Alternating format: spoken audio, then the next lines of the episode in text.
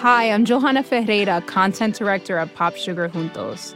Juntos is all about celebrating Latinx culture, pride, our many intersectional identities, and joy. Thanks to support from Prime, there's so much to get into over at Juntos this month. From conversations with the Latinx minds behind our favorite new movies and resurrected TV shows, to thoughtful celebrity commentary and exclusive interviews with some of the biggest Latin music artists today. And it doesn't stop there. Get more of the music, movies, and shopping you love on Prime. Whatever you're into, it's on Prime. Visit amazon.com slash prime to get more of whatever you're into from streaming to shopping. And get all of our latest coverage at popsugar.com slash juntos. Con amor, Johanna. Support for this show comes from Slack. You're a growing business and you can't afford to slow down. If anything, you could probably use a few more hours in the day. That's why the most successful growing businesses are working together in Slack. Slack is where work happens, with all your people, data, and information in one AI powered place. Start a call instantly in huddles and ditch cumbersome calendar invites. Or build an automation with Workflow Builder to take routine tasks off your plate. No coding required. Grow your business in Slack. Visit slack.com to get started.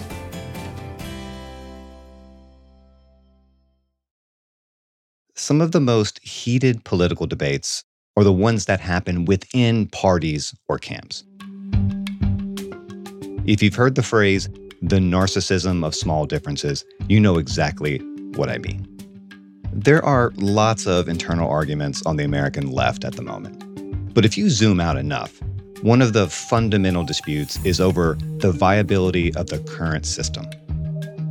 If you think American democracy is rotten to the core, or if you think capitalism is unsalvageable, then you probably don't see any meaningful reforms on the horizon.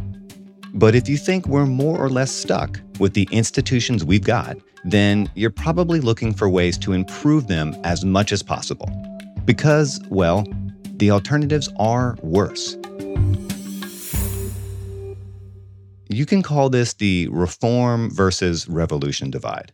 And while I'm sympathetic to arguments on both sides, I'm ultimately a reformist. But what are the stakes of this debate? And what's the best way to navigate it? I'm Sean Illing, and this is The Gray Area.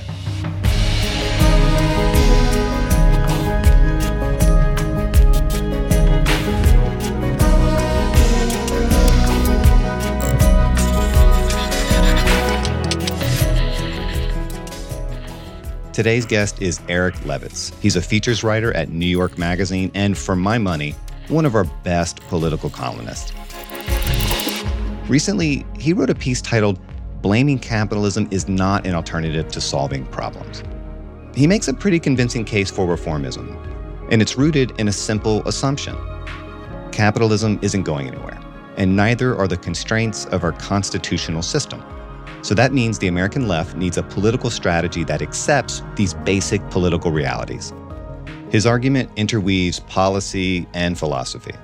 And I wanted to have him on the show to understand where he's coming from and why he thinks there won't be a revolution anytime soon.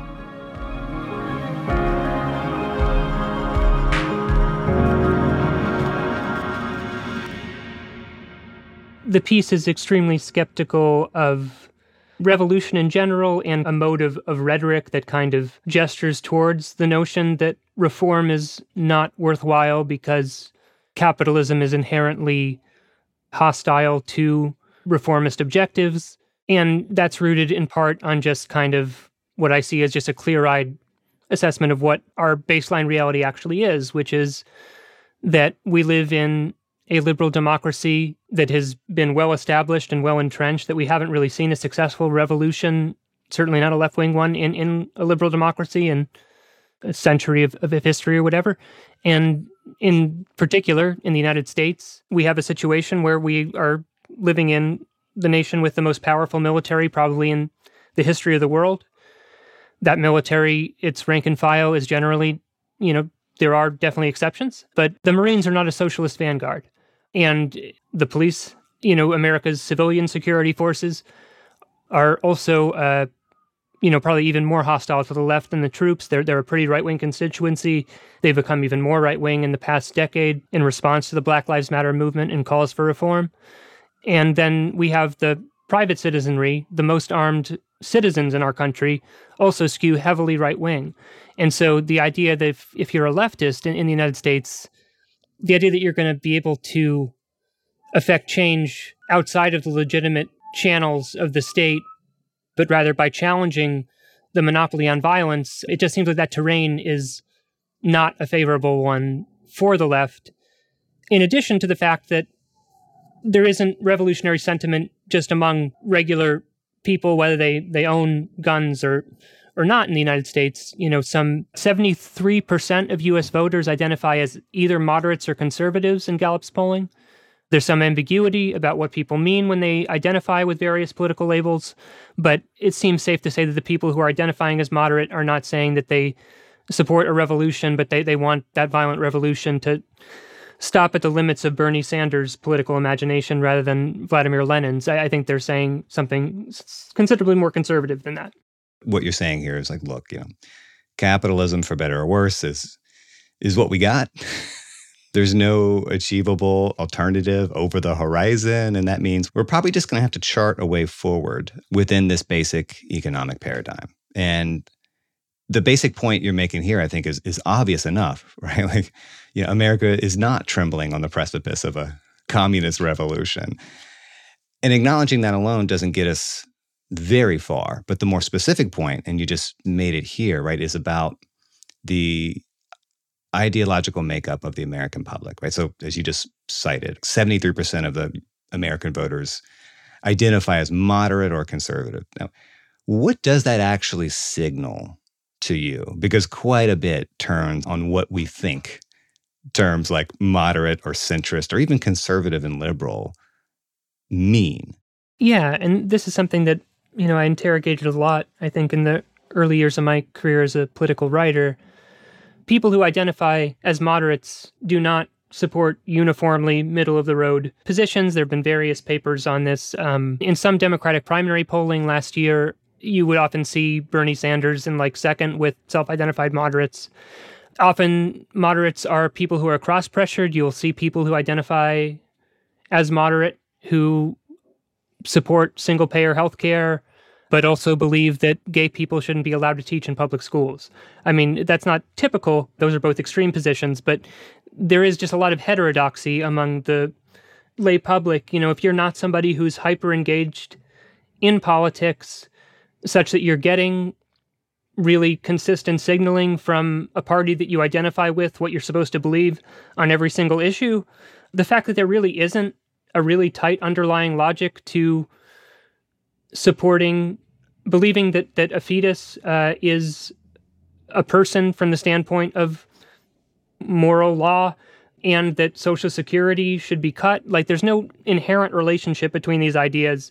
And if you're not sort of coached into the idea that there's an underlying logic by a, a political movement you're going to latch on to different different ones. And so there are individual really far left ideas that, that can pull very well, including with people who identify with these other, you know, moderate or conservative labels.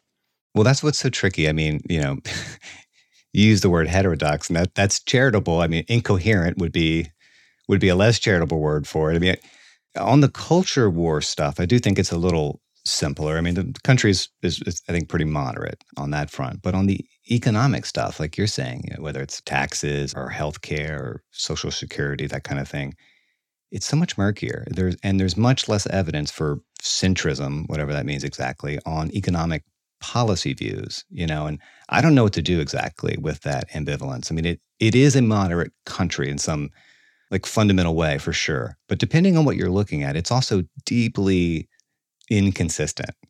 Again, I don't know how much room for potential there is in that in that gray area. Yeah, I mean, I think that there's two different things, right? There's heterodoxy, which I don't think is always incoherent. I think it's an American who favors restricted immigration and kind of has conservative views on sexual morality, but supports generous welfare provision to the elderly and to the poor. that's like a really identifiable type of voter that we see in Europe and in other countries. And it's in some ways potentially unusual that the US has polarized in a way in which the people who are kind of psychologically oriented towards stability and order and security are on the same coalition with the free market libertarians, right? But then there is this other issue of incoherence or ambivalence, which we see in things like you can poll people about their view on whether or not the government should be spending more to help the poor and you'll get a supermajority of Americans saying, yes, we should be doing more to help the poor. And then you can poll them on, should the government be spending more on welfare? And you get a supermajority saying, no, we should be cutting welfare. So you see these effects of just slight wording changes on a bunch of issues that seem to tap into kind of just ambivalent sentiments that the public has. You know, I've found myself arguing a lot over the years, and a lot of people don't don't like this, and maybe I'm just just wrong here. but I often think that the vast majority of the public is ideologically plastic, which isn't to say they don't have strong views at any moment about any given topic. It's it's that there's no solid foundation really for those beliefs. They are often products of our media environment and whatever salient currently. And therefore the public can flop with political wins. And maybe that does leave some hope for maybe not radical movement, but extraordinary movement extraordinarily quickly in one direction or the other. Do you do you buy that, or do you think there's more of an ideological uh, solidity there? I have a couple thoughts on that. I think that one is that there is a lot of malleability on certain issues, and then there are some sort of pretty consistent fundamentals that we see in public opinion that I think aren't unchangeable, but they're like tied to structural facts of our social reality. So I would say that the public's aversion to Social Security and Medicare cuts is one, and that's rooted both in this real sense of entitlement that develops from seeing on your paycheck for your whole life that a substantial sum is deducted each time. And so you feel, okay, well, I am entitled when I'm old to that benefit. And then it's also tied to this real transformation in social life over the past century or whatever, where you cannot rely on your children necessarily being able to support you in your older years like you did earlier in in history potentially they could move to a different part of the country etc we have a new social order that's premised on what what gives us security in older years is this program. So people are not going to move on that. And then i think the kind of sticky thing in US opinion that is a real problem for the left is the American aversion to taxes. Now, tax increases on the wealthy are very popular, and given the trajectory of those rates and the trajectory of the income distribution to the wealthy, there's a lot of space for the left to operate in without having to get people on board with the idea that they should sacrifice middle class people should sacrifice a portion of their private consumption power in order to give the government more capacity to provide them with services. I think eventually the left is going to want to try to win that argument. And the problem there is that there is reduced trust in government in the state that is rooted in an ideological project of the conservative movement, but also in genuine atrophying of state capacity and legitimate failures of the government that have alienated people from it. And so that I think is the actual like big structural challenge for the left that I don't think is just the media tricking people. It's that we we don't have a population that really strongly trusts the government to do a great job at big ambitious stuff that it sets out for itself and where the rubber hits the road there is when you ask people to actually give up part of their paychecks in order to, to fund something. Yeah, I think I definitely agree with you on that front. And I think that's a that's a pretty incontestable claim, right? So let's just take that for granted. That is a sort of basic political fact. Of course, that leads to then a question, certainly within the left, about okay, well, in light of that, as a matter of strategy, what's the best way forward? What's the best way to reduce as much suffering as possible? How can we get the best world possible given all of these constraints? And you're piece sort of orbits around this distinction between the revolutionary left and the reformist left, which are two obviously different ways of going about producing political change. So, can you just define the, those two camps for us so we can kind of get into it a little bit? Sure. And I think that there are plenty of distinctions within the reformist left, which are potentially worth talking about because I do think that the revolutionary left is. I, I, was addressing that here, but but it is you know a relative fringe in terms of I think a, a higher percentage of the arguments on the left are between camps who are both generally participating in electoral politics.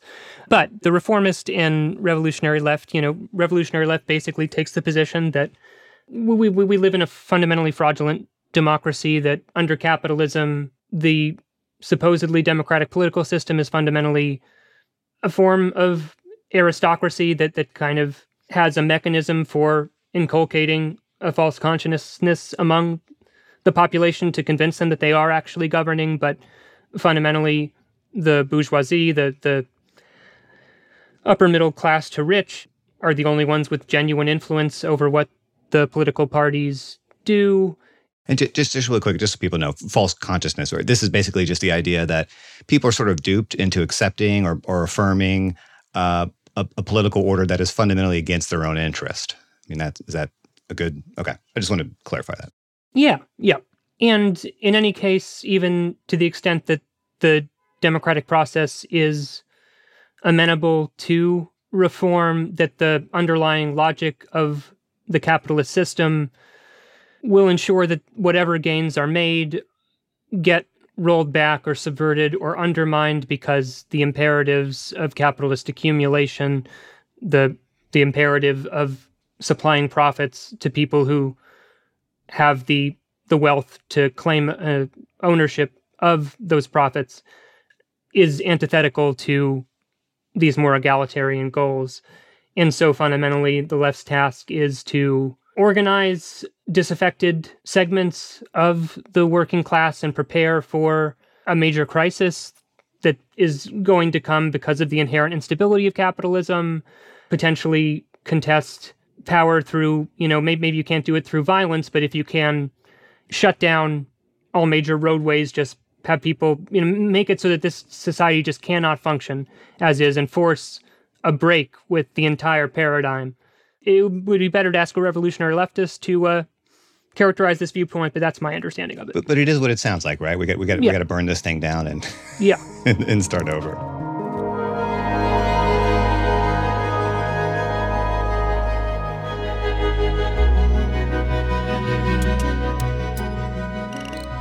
Is the Serenity Prayer, of all things, a useful guide for the left? That's coming up after a quick break.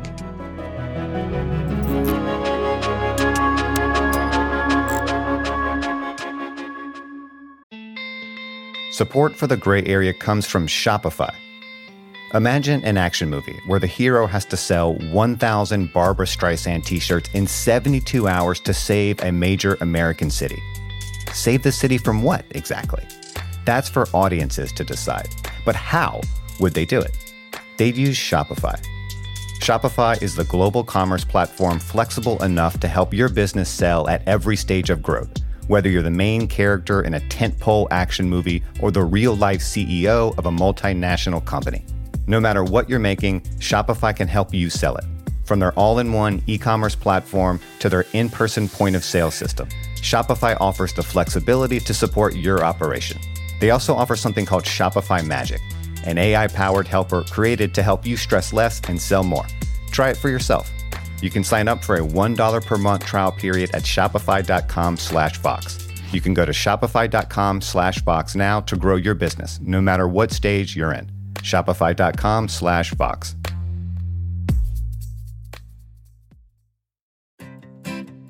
Support for this show comes from Slack. You're a growing business and you can't afford to slow down. If anything, you could probably use a few more hours in the day. That's why the most successful growing businesses are working together in Slack. Slack is where work happens, with all your people, data, and information in one AI powered place. Start a call instantly in huddles and ditch cumbersome calendar invites. Or build an automation with Workflow Builder to take routine tasks off your plate. No coding required. Grow your business in Slack. Visit slack.com to get started.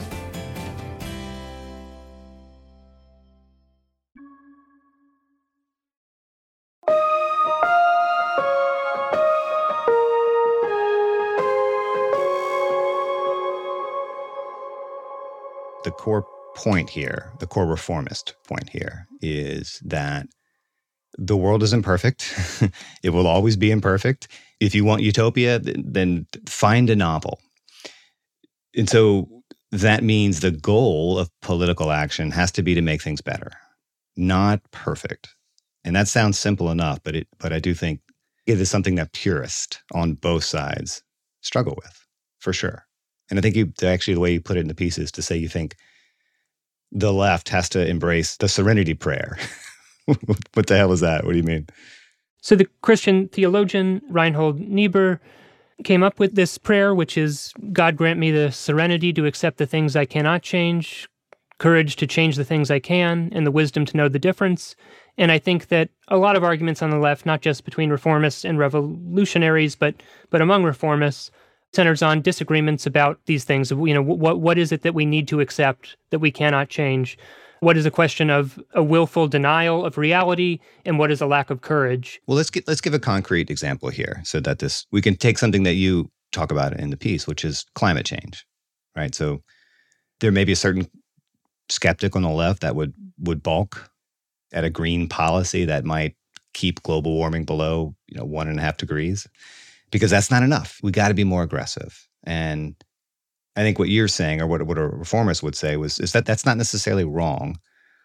But if we can keep warming below one and a half degrees, we should absolutely do it because that's better than the alternative and it will reduce a hell of a lot of suffering. And so it's fine to make noises about more ambitious policy goals. But if that's what we can get, we should take it and not undermine that because the alternative, again, is worse. Is that is that fair?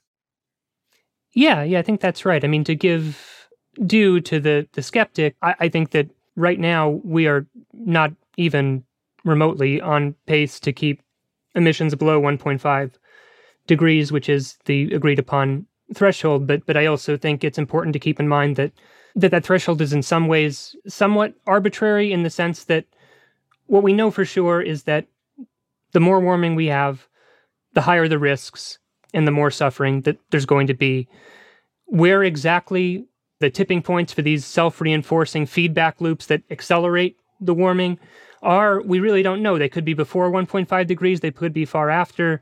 We don't know with certainty exactly when things are, are going to be worse or better. I guess I'm a squishy reformist here, but I'm, I'm trying to, I do want to steel man the revolutionary case a little bit. Yeah. Someone may look at, at the climate dilemma and say, hey, you know, we're facing ecological collapse here. You know, incrementalist reforms won't do. This is a no bullshit emergency. Do you think that hypothetical person is wrong in insisting upon that?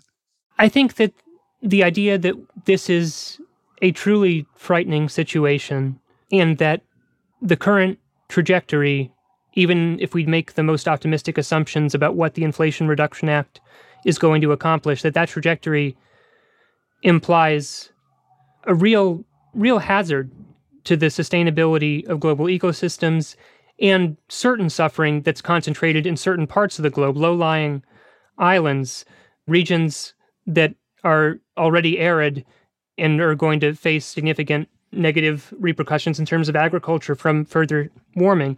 That's all true, right? The, the question is what can we do about that? It, gets to that thing, you know, what, what, what do we need to accept that we cannot change? And from my perspective, if you actually just look at the way most people in this country, what their concerns are, now, working class people, some of the poorest people in the world, are going to be deeply, profoundly hurt by climate change. And some of the people who are most concerned about climate change right now in the world are residents of low lying islands that are, are not at all wealthy, but it is a very immediate threat to them that they understand. In the context of the United States, and, and I think a lot of other developed countries, concern for climate change is disproportionately concentrated among the middle class and upper middle class and people who have baseline material security at a certain point where this somewhat more abstract, somewhat more long term existential threat can have political primacy for them. A lot of people in the country, you know, if we just go by polls and I think to a certain extent voting behavior, the increase in the price of gasoline, the increase in the price of groceries, the things that are making it hard for them to make their budget math work month to month, uh, are just so far ahead of concerns about the long term implications of carbon emissions that the idea that if a bunch of leftists started blowing up gas pipelines and interfering with fossil fuel infrastructure and in the first instance increasing people's energy costs by doing so the idea that this will catalyze you know a sort of this kind of idea that anarchists had at the turn of the 20th century of the propaganda of the deed that seeing the the pipeline explode will finally get through to people that oh this is actually the most important thing and we'll see a change in fundamental political behavior. I just think this is delusional. I just think this is not the way that, that the world is.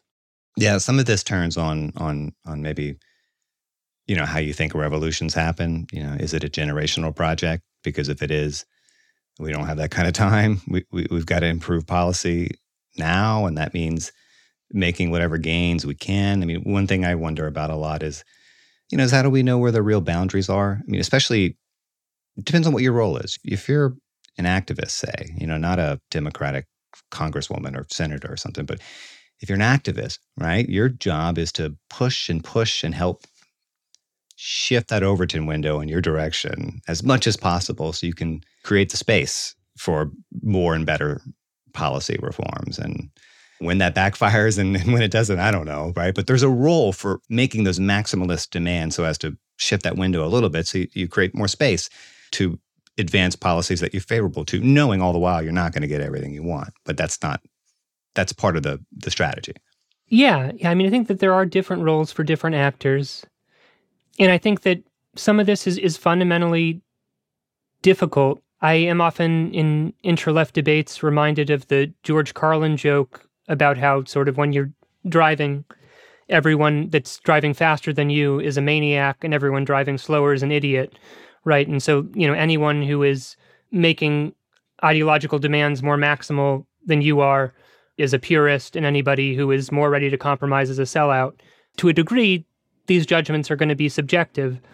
But I do think that one of my squishier sentiments, I guess, is that I think a lot of people on the left are really concerned about the potential of power and privilege to corrupt by inducing complacency about the need for change, right? And I think that this is related to the fact that, for the most part, the political class, you know, people who are actually able to devote their lives to either participating in or writing about politics, are among the more privileged people in the country and by extension in the world.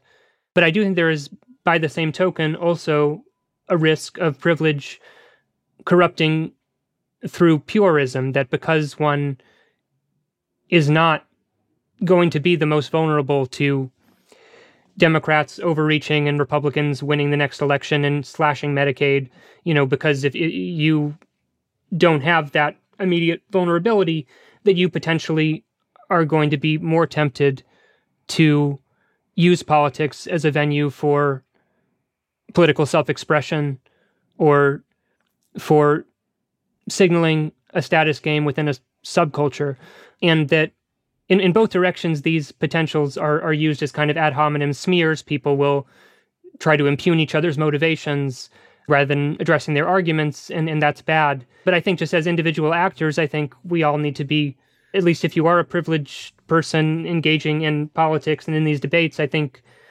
one needs to be open to the idea that one's thinking could be corrupted in either of these directions.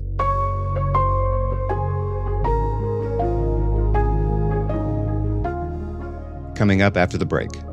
Did the pandemic prove that a reformist approach actually worked in the US?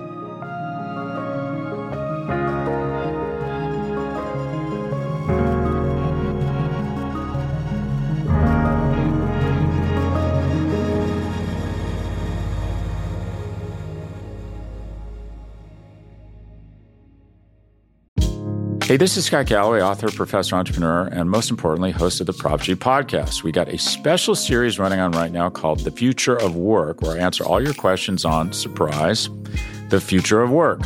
Questions including what are we missing when we work remotely, or how do we handle work life balance when a major opportunity comes knocking? From the provocative to the technical, we're offering insights you won't want to miss. So tune in to the future of work, a Prop G Pod special sponsored by Canva. You can find it on the Prop G Pod wherever you get your podcasts.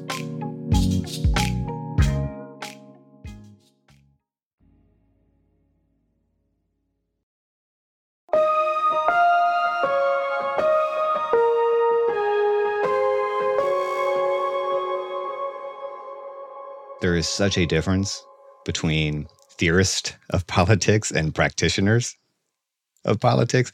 Everything's possible in the realm of ideas, but the practical constraints of doing actual politics in a constitutional system like ours is a whole other story. And there are, there are just trade offs. And I, I, I think you're right to point out that there is a role for intellectuals and, and critics but there's got to be an eye toward the real world stakes for actual people. And there is something perverse, as you say, about the reality that a lot of people pushing for ideologically maximal demands are enormously privileged people who have more wealth than like 90% of humanity. you also say that the middle class Americans are wildly prosperous, certainly relative to the rest of the world, and and and that's how they vote. A lot of middle class Americans vote like people who are very comfortable and feel like they have a lot to lose.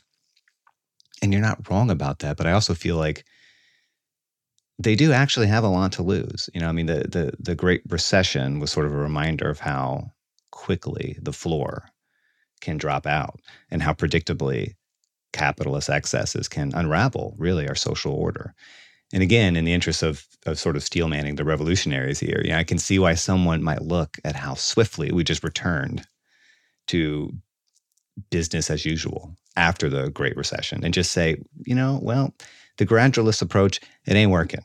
So we got to push for more maximalist goals here, or we're just, uh, we're never going to climb out of this abyss. You know, we're just going to boom and bust ourselves into oblivion. Yeah. I mean, I, I understand that sentiment, certainly. I personally think that the way that the US government responded to the COVID recession cuts against it a bit.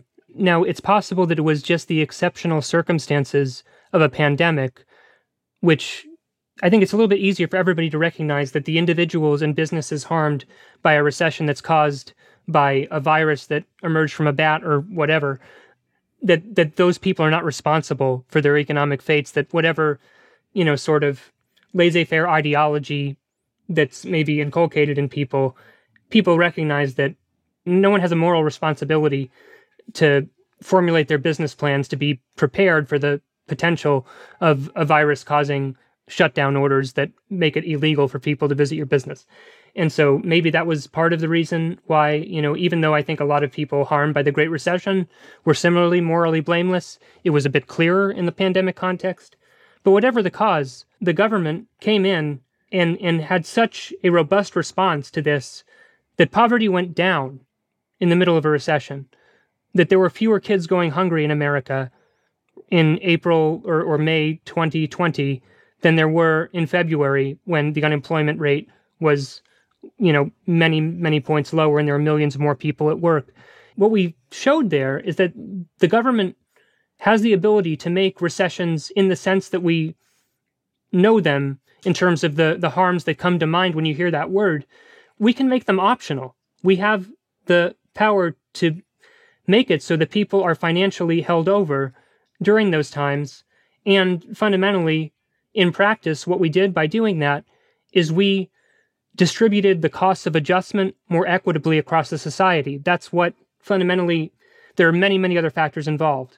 But we would not have a significant inflation if we allowed the economy to go into a deep recession or depression. That would have concentrated the cost of adjusting to what COVID did to our economy, which it did just real damage that is unavoidable, whatever the government does. One way to pay for that damage is to have a 10 or 15% unemployment rate, have the most vulnerable workers in the country just take it on the chin, potentially not be able to feed their kids, lose their homes. Or another way is to actually come in and give them stimulus checks, enhanced unemployment benefits. And if that means that because we're not producing as much as we otherwise would have been, that prices go up a bit, then we can smooth, we, we, we can pay for this, everybody chipping in a little bit through inflation rather than pummeling the poor. And that's the choice that we made this time, basically. And I'm worried with the politics of inflation that we might not make the same choice again, but I think that there is really something to build on there and something for the left to take ownership of that because of a lot of progressive advocacy in 2020 we didn't do what we did in 2008 we had the government come in and it sheltered people against the slings and arrows of outrageous business cycles. It it took action but in the problem that they don't seem to uh, have, have benefited politically very much from that. They sent out checks to everyone, and people didn't give a shit. They just, you know what I mean? Like it's no, that's it, that's a huge. Did problem. it work politically? Right? It, it, was a good. It was a good and just thing to do to help people who were suffering in that moment, but there didn't seem to be much political payoff for, for that. It's possible that it helped Trump come closer than he otherwise would have. I mean, I think that that's yeah, right. So you know, if you're if you're part of the American left, if you're part of the Democratic Party, what the hell are you supposed to? What's the lesson you're supposed to draw from that? You know, right? I, I don't know, but it's. I mean, I, I will say this: the, the, the the polls. If you look at just polls of how people feel about the economy when they're talking to surveyors, they seem to dislike inflation more than they disliked sustained unemployment after the Great Recession. Right? Obama's economy in 2012, I think unemployment was still around eight percent. Was was probably, I believe, more favorably viewed than Biden's economy, where we have one of the lowest unemployment rates in history, but we have some elevated prices. At the same time, Biden uh, and the Democrats did not do as badly in the 2022 midterms as they did in the 2010 midterms when there was no inflation, but there was high unemployment. A lot of other variables. The overturning of Roe v. Wade was a huge thing. Donald Trump's bad endorsements were also. But the bottom line is that to the extent that the Democratic Party, in terms of the motivation behind the American Rescue Plan, part of the calculus there was Obama didn't do enough to combat the recession, and Democrats paid the price in 2010. You know what? Democrats did have one of the best performances for an in power party in a midterm over the past, you know, several decades. So even with the polls saying what they do, there's still something of a case to say that that, that Democrats benefited from balancing the scales in favor of full employment rather than low inflation. Perhaps, you know, I continue to believe Americans are ideologically incoherent, which maybe isn't always a, a bad thing necessarily. Too much ideological coherence can be a very, very terrible thing. But in part because of that, I mean, I just I think politics really is a, a kind of high stakes game of competing stories, and whoever tells the best story most convincingly usually wins. And you know, is there a story about communist revolution that can win in America? No, no, I don't think so. There are limits. Is there a story about uh, democratic socialism that can win? I, I think so. And maybe part of that story involves making some of these radical critiques of capitalism, not in order to overturn it, but in order to maybe define the terms of the debate a little bit and push for as much reform as possible. My job isn't to figure out what's what's most politically prudent on that front, but I mean, I do. I don't know. I'm just curious what you think, Eric. I mean, I I do wonder about the political viability of the left moving forward. Um, and whether we can win, you know, not necessarily the argument, because I actually don't think most of Democratic politics is really about arguments at all. I just don't think that's what the game actually is. But it is a game of persuading people, however you can, to come to your side or accept policies or politicians that will help us use the machinery of government to reduce suffering. I, keep saying that, but that's that's really the bottom line here. I mean, do you have much hope in the left's ability to win politically moving forward, given all these complications? Yeah, I think the short answer I would say is is yes, especially in the long term, because of the trends that we're seeing in terms of the political ideologies of the rising generations. The millennials and Zoomers, so far anyway, are are two of the, the most left wing generations that the United States has ever produced. I mean, it's always been the case that as people get older, they tend to get more conservative, but there's evidence that that's it may not be as true.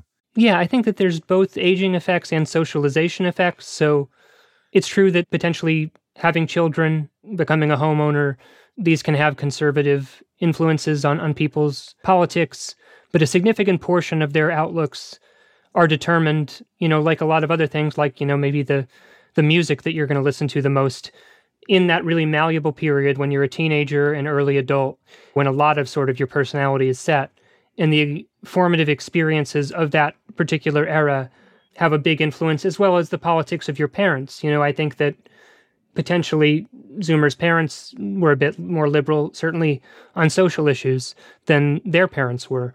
And so that's going to also affect things. For millennials, the coming of age during the George W. Bush presidency, when the wheels really fell off the country in a variety of different ways, I think it really affected our ideological orientation. How old are you? I mean, I'm an older millennial. Yeah, I, I was. Uh, I'm I'm 35.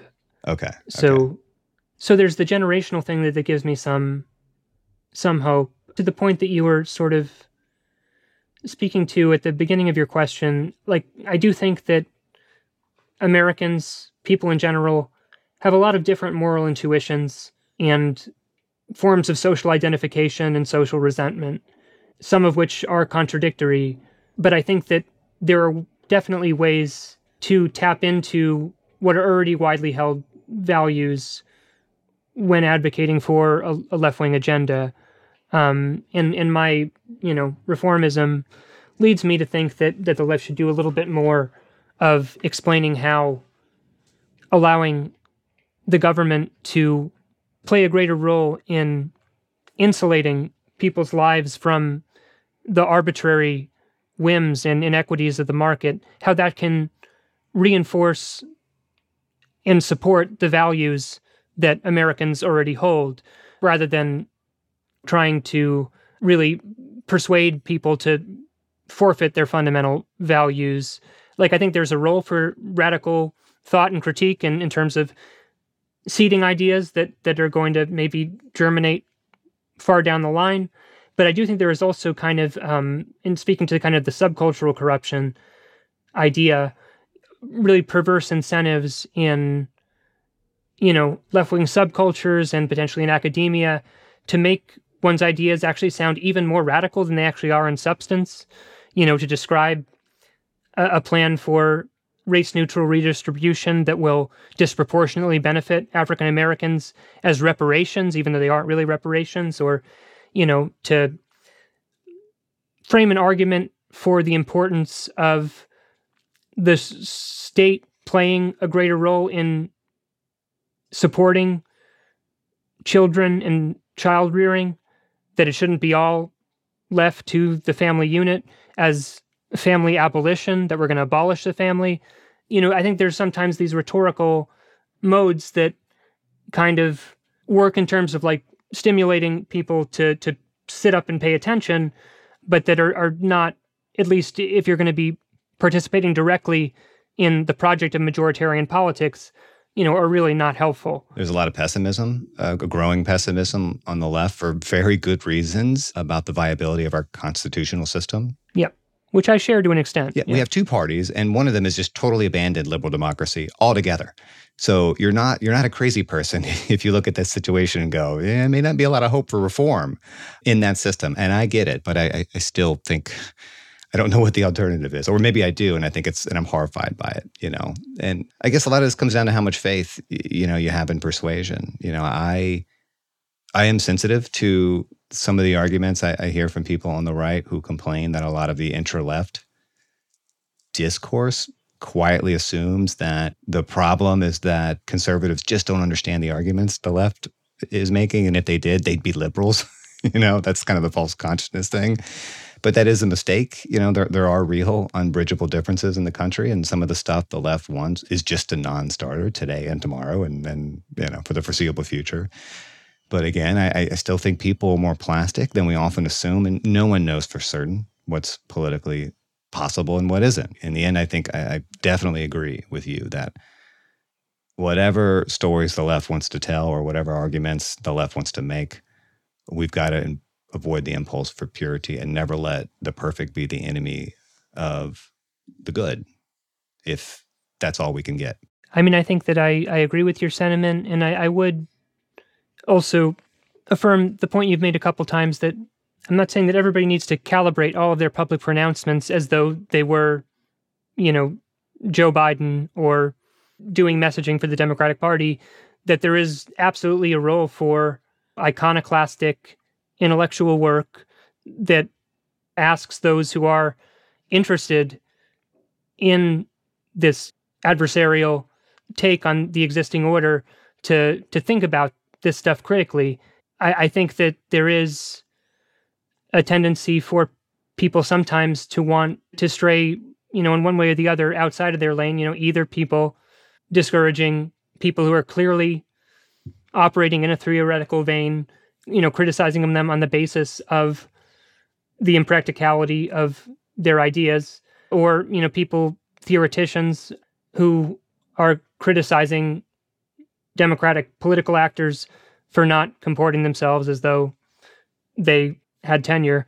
So, yeah, I think that different people have different roles, but I do fundamentally believe that the tendency to seek to discredit ordinary political engagement and everything that is fundamentally normy and, and uncool that's kind of inherent in majoritarian politics that it's it's not productive because I do think that fundamentally there are real stakes and we really can make a difference in people's lives. I mean, just in the last, you know, in, in, in my adult lifetime, you know, tens of millions of Americans have gained access to Medicaid as a result of democratic politics.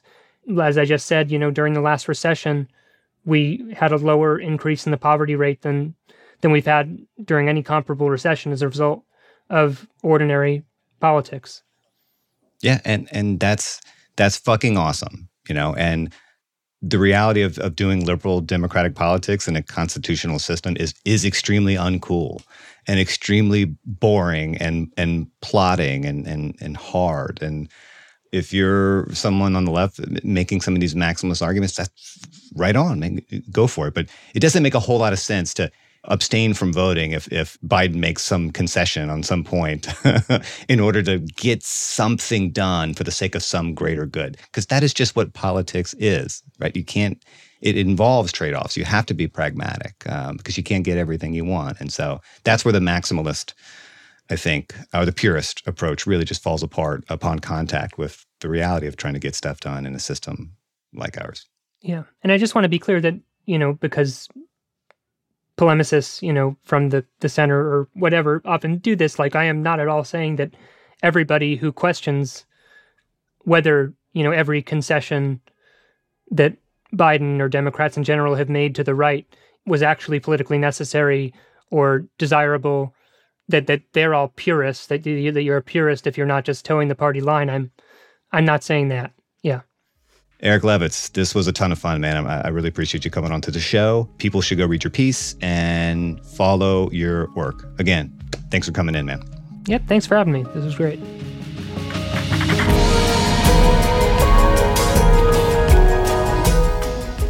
Brandon McFarland engineered this episode.